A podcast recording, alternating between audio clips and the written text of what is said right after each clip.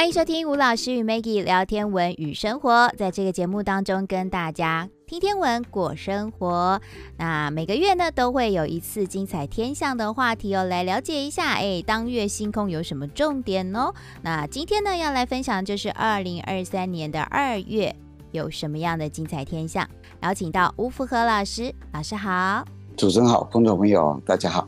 是，今天老师要来跟我们分享的是二月的天象话题，是。今天是二月十号，立春，嗯，二十四节气的第一个节气，所以今天算很特别的一个日子哈。对，春天来了。对，春天真的来了。不过明天元宵节哈，那也是非常非常特别的一个民俗节日啊。嗯，中国人在以往元宵节是非常热闹，所以就有诗人写一首诗叫《生查子·元夕》。啊，那这首诗啊，大家应该都很熟啊。每到元宵节，一定会想起这首诗啊，就是去年元月时，花市灯如昼，月上柳梢头，人约黄昏后。后今年元月时，月影灯依旧，不见去年人，烈士春衫袖。有人说是北宋欧阳修写的，唐宋八大家嘛。也有人说是南宋的朱淑珍写的，嗯，他在金星上有个坑洞，撞击坑是以他名字命名的哦，嗯，所以朱淑珍在中国的呃文学上是很有名的。他是个官宦世家，嗯，结婚的对象也是做官的，不过是一个小官呐、啊。他跟他先生的感情好像很不好，后来就郁郁而终了。嗯，他的父母就把他所写作的诗词全部给烧了，你知道吗？哦，所以留下来就不多。哎，人家就慢慢慢慢的把它整理嘛哈。那有人说这一首《生查子·元夕》就是朱淑珍写的哦。那因为明天是元宵节，应该很容易让人家想起这首诗啊。嗯。那我们今天要来跟各位分享二月的天象。先看一下五大行星的动态。太阳在二月份走两个星座，一个是摩羯，一个是宝瓶。摩羯座大概就是夏天。夏末跟初秋的一个间隔线，嗯，所以二月太阳大概是傍晚的五点四十五到八点之间下山，那一下山以后，不是完全天空就暗下来，大概隔三十五分钟左右，好，天空暗下来就哎，你可以看天上的星星了。嗯、所以你在二月的时候，大概从傍晚的六点二十以后，可以慢慢欣赏天空了啊。嗯，二月初的时候。早上大概六点半，太阳就升起来，所以你会不会感觉哈，现在好像太阳啊，好像越来越早升起来，就这样子，以前可以睡很晚的啊。那到二月底啊，大概六点十五就升起来，所以啊，现在天空会越来越早亮啊。本来大概是凌晨的五点五十五分亮，慢慢的五点大概四十五分左右哈，到五点四十左右就亮啊。嗯，所以你要看早晨的。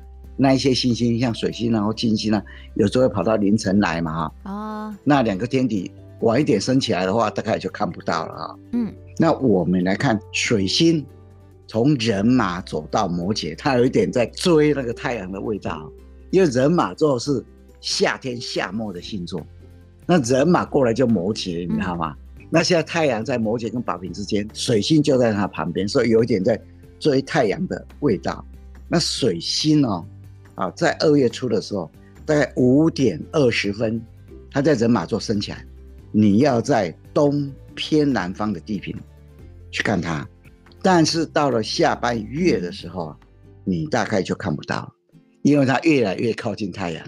嗯，那当然接下来是金星，金星在二月大概负三点九等。嗯，而天空中一颗很亮的星星呢，它从宝瓶走到双鱼。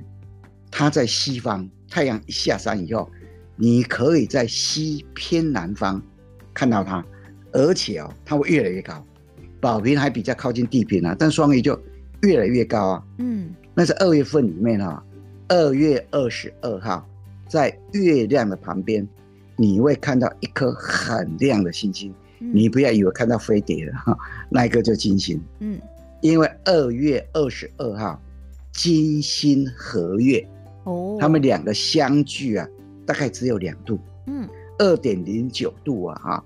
那二月二十二号这一天，金星跟月亮，他们都在双鱼座。嗯，晚上八点才会下山。哦，吃饭以前呢、啊，可以好好的欣赏一下啊。嗯，而且二月二十二号那一天是初三，是所以会是一个很漂亮的梅月，配上很亮很亮的金星，这样子。对，可以好好把握一下。我们讲完金星以后，我们来看一下火星。嗯，这颗星星目前都在金牛座，从负零点三等一直会降到零点四等，也就是说它离我们越来越远，大概会在凌晨的两点到一点嘛，因为它会越来越早下山，它会越来越不红。我们在去年看到的时候很红嘛，因为它离我们很近啊，啊，所以看起来就红色的啊。嗯，但是一离我们远以后就没有这个感觉。二月二十八号这一天，你在月亮旁边可以看到一颗稍稍红红的星星，那一颗叫火星，而且离得比我们刚刚讲的二月二十二号的金星哦还要靠近月亮哦。二月二十八号那一天呢，火星合月，嗯，他们两个相隔只有一度，一点零七度，不过。火星合月真的最靠近的时间是发生在二月二十八号的中午十二点半。嗯，到了晚上，月亮离火星其实只离开一点点而已啦，还是靠得很近，所以啊，可以好好的欣赏一下。嗯，那木星呢？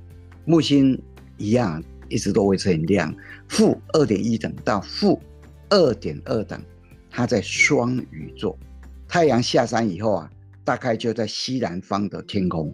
它大概晚上九点到八点之间下山。二月初的时候，大概九点。嗯，到了二月中以后啊，大概就提早下山了。八点又下山了。嗯，所以啊，你要看木星哦，要趁着这个时间赶快看，因为到了三月以后啊，哇，大概就在地平附近了，不容易看到。那二月二十三号的时候啊，有一个天象，也就是。你在月亮旁边看到一颗很亮的星星，不是金星，不是火星，那个是木星。嗯，两颗天体啊，哎，离得很近，只有一点一九度。好，所以啊，二月份里面啊，二月的二十二号，月亮旁边一颗天体金星；二月二十三号哦，旁边有一个天体叫木星。嗯，二月二十八号，月亮旁边有个天体叫火星。而且二月二十三号到二月二十四号哦，可以看到三颗天体靠得很近哦。我去模拟那个天空的那个二月二三跟二月二四啊，其实模拟起来还真的蛮有趣的。有一个双鱼座，呈一个 V 字形的一个形状啊。那这个 V 字形形状，你往右边看，二月二三号那一天呢，最右边那一颗是金星，金星的左边一点点是木星。木星的左边一点点是月亮哦，啊，靠得很近哦。嗯，不过因为月亮它每天在天空中移动大概十二十三度嘛，对不对？所以它移得比较快。到了二月二十四号这一天哦，你会在双鱼的右边这边，双鱼是个 V 字形嘛，右边这里可以看到金星跟木星，但是月亮跑到那个 V 字形的那个左边去了。嗯，月亮也在双鱼座里面，所以啊，二月的天空哦，看起来。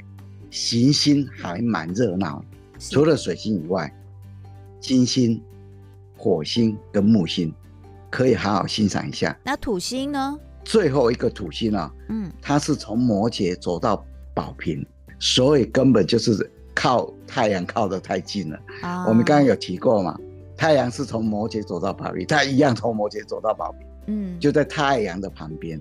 看不到了，就这样子。嗯，那在二月里面啊，有两个很重要的节气啊，这两个重要的节气跟古代以农立国的中国很重要。嗯，一个是二月四号的立春，一个是二月十九号的雨水。嗯，二月四号的立春呢，是二十四节气的第一个节气，这是中国人以前的农民啊非常期待的一个节气。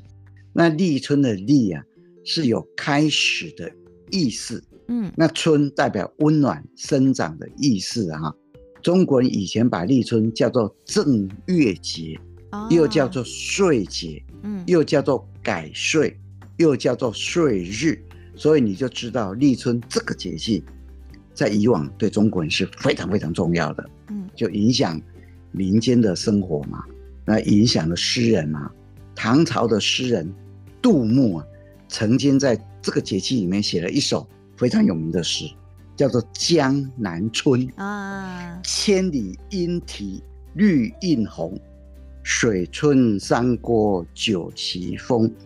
南朝四百八十寺，多少楼台烟雨中。那这个意思就是说，辽阔的江南，到处都是莺歌燕舞，绿树映衬着红花，我就是开满了花嘛。嗯，水村山郭酒旗风，在临水的山庄跟依山的一些城池啊，到处可见着插着卖酒那个旗子啊。像龙门客栈外面就有一个旗在那边飘，龙门客栈。哎，我在买酒啊，写个酒字就这样子啊。对对对对。哎，他下一句就南朝四百八十寺嘛哈，因为南朝那个时候修了很多的佛寺啊，到今天还有四百八十座寺庙。嗯。多少楼台烟雨中，有多少的楼台亭阁。处在迷蒙的烟雨之中，嗯，也就是说这个景色很美，但是啊，又想到很久以前的朝代啊，哈，看到那些楼台亭阁还有寺庙还停在那里，就有点感慨了哈。诗人总是这样子嘛，嗯，看到很美的风景啊，啊，又会想到很多很多的事情啊。千里莺啼绿映红，山村水过九旗风，南朝四百八十寺。多少楼台烟雨中，嗯，呃，这是唐朝杜牧写的一首《江南春》，很有名的一首诗啊。当然，在立春里面呢，有三种物候状况。第一个，东风解冻，从东南方吹过来的暖风，带来春的消息，冰冻的水啊就开始解冻。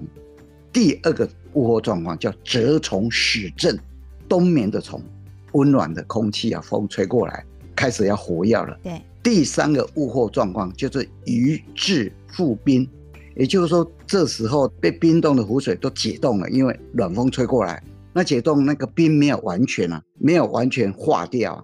那这个鱼啊，看到解冻了，它就游上来。那游上来以后会顶住还飘在湖上水上的冰嘛？这时候的鱼啊，就好像背负着冰块游到水面上来，嗯、所以看到的景象就鱼至覆冰。至就是爬升的意思，嗯，所以立春呢、啊、有三个物候状况：第一个，东风解冻；第二个，蛰虫始振；第三个，鱼至覆冰。立春过了以后，隔了十五天，二月十九号雨水，二十四节气的第二个节气啊，这个雨水其实通常啊都落在阳历的二月十八到二月二十。今年是二月十九号，那雨水的节气就表示开始降雨，而且雨量会越来越多。那雨水啊，也有三个物候状况。第一个物候状况，水獭鲫鱼。水獭有个习性，它喜欢把鱼咬死以后啊，然后会把它拖到岸边，嗯，把它依序排列，好像啊人在祭拜天地一样。然后再拉过去藏起来，大家就慢慢吃它，就这样子。嗯，在雨水这个节气里面，就看到一个物候状况，水獭好像在祭拜天地一样，所以叫水獭祭雨。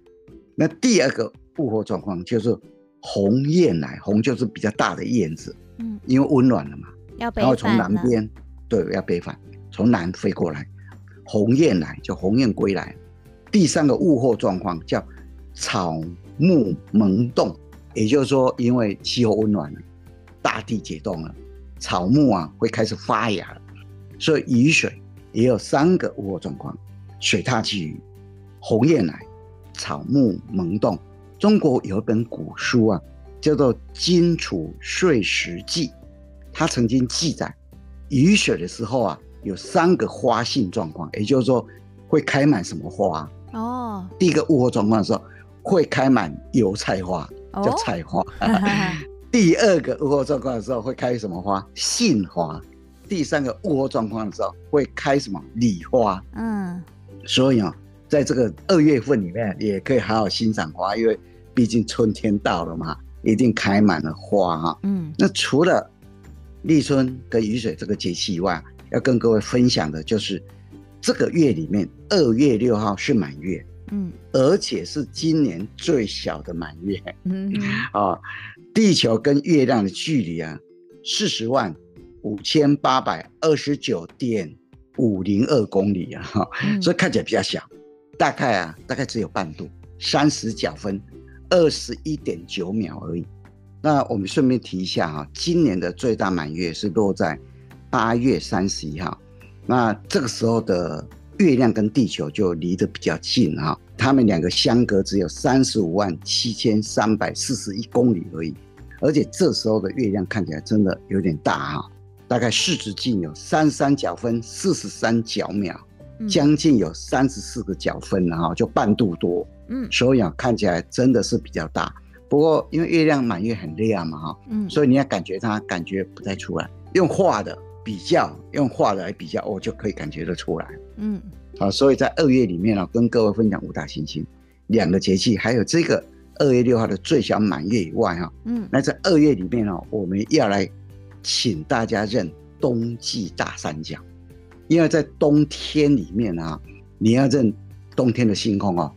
只有三大主题，一个就是猎户座，会认猎户座以后啊，由它来当指标，再认其他的冬季星座，认起来就很轻松。那第二个要用猎户座来认冬季大三角，二月的晚上哦，你就面向南方，大概就在仰角六十到七十度左右，你很容易一眼就看出那个猎户座。猎户座啊，你看向它的时候，就在你的正面哦。一个直直的长方形就在你的前面，那这个长方形、啊，就像我们在一月讲的啊，右肩左肩右脚左脚嘛。我们讲右肩是猎人的右肩哦，是你的左边呐、啊。上面的猎人右肩就你的左边，生肖四，往你的右边移就生肖五，移下来生肖七，再往左移就生肖六。嗯，所以四跟六就在你的左边，啊，五跟七就在你的右边。哎，你的左边那是。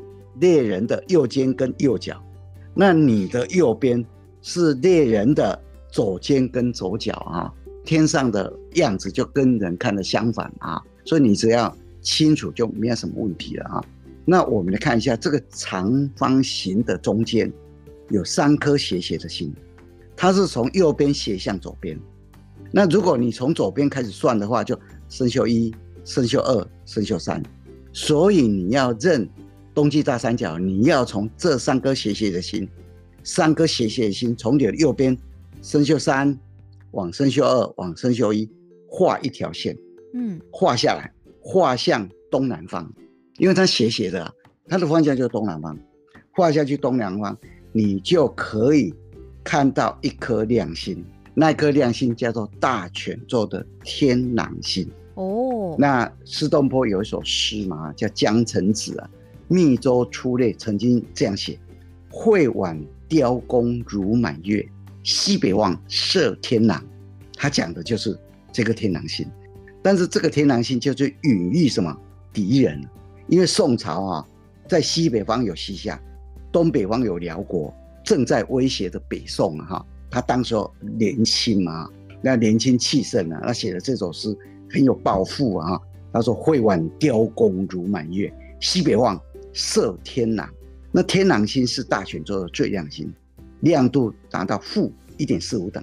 嗯，那你如果找到大犬座天狼星以后，你就抬起头了，往上面左上方啊，有一颗满亮的星星，亮度零点四等，它是小犬座的最亮星南河山。哦，其实整个小犬座你大概只能用眼睛只能看到两颗星星。嗯，一颗叫南河山零点四等，还有一颗星星。是它的第二亮星，叫南河二。嗯，它只有二点八五的，一个比较亮，一个比较不亮的哈。嗯、这个是小犬座的南河三。那如果你就把猎人的右肩，你左手边，左手边那一颗啊，生锈四，再把大犬座的天狼星，再把小犬座的南河三合起来，就是冬季大三角。嗯、你要认冬季星座，第一个就要认猎户座。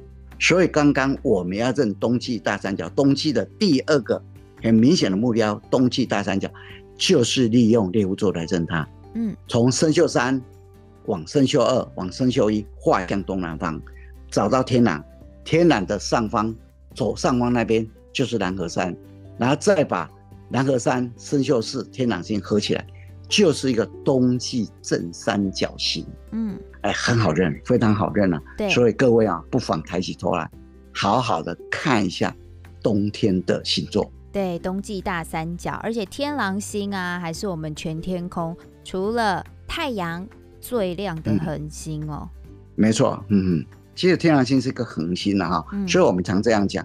天空中的恒星除了太阳以外，它就最亮。对，那因为行星亮度有时候会改变嘛。嗯，大概金星跟木星啊，月亮啊，常常都是胜过天狼星的哈。不过就在整个天空中，我们在地球上看天体啊，恒星里面除了太阳。最亮的就是天狼星，嗯，所以它非常明显啊，是。一个很特别的一个天体，也值得因为天狼星的关系，好好的来认识一下冬季大三角喽。是，好，那我们今天呢，嗯，一样感谢吴福和老师带来精彩的天象话题，谢谢老师，谢谢，谢谢大家。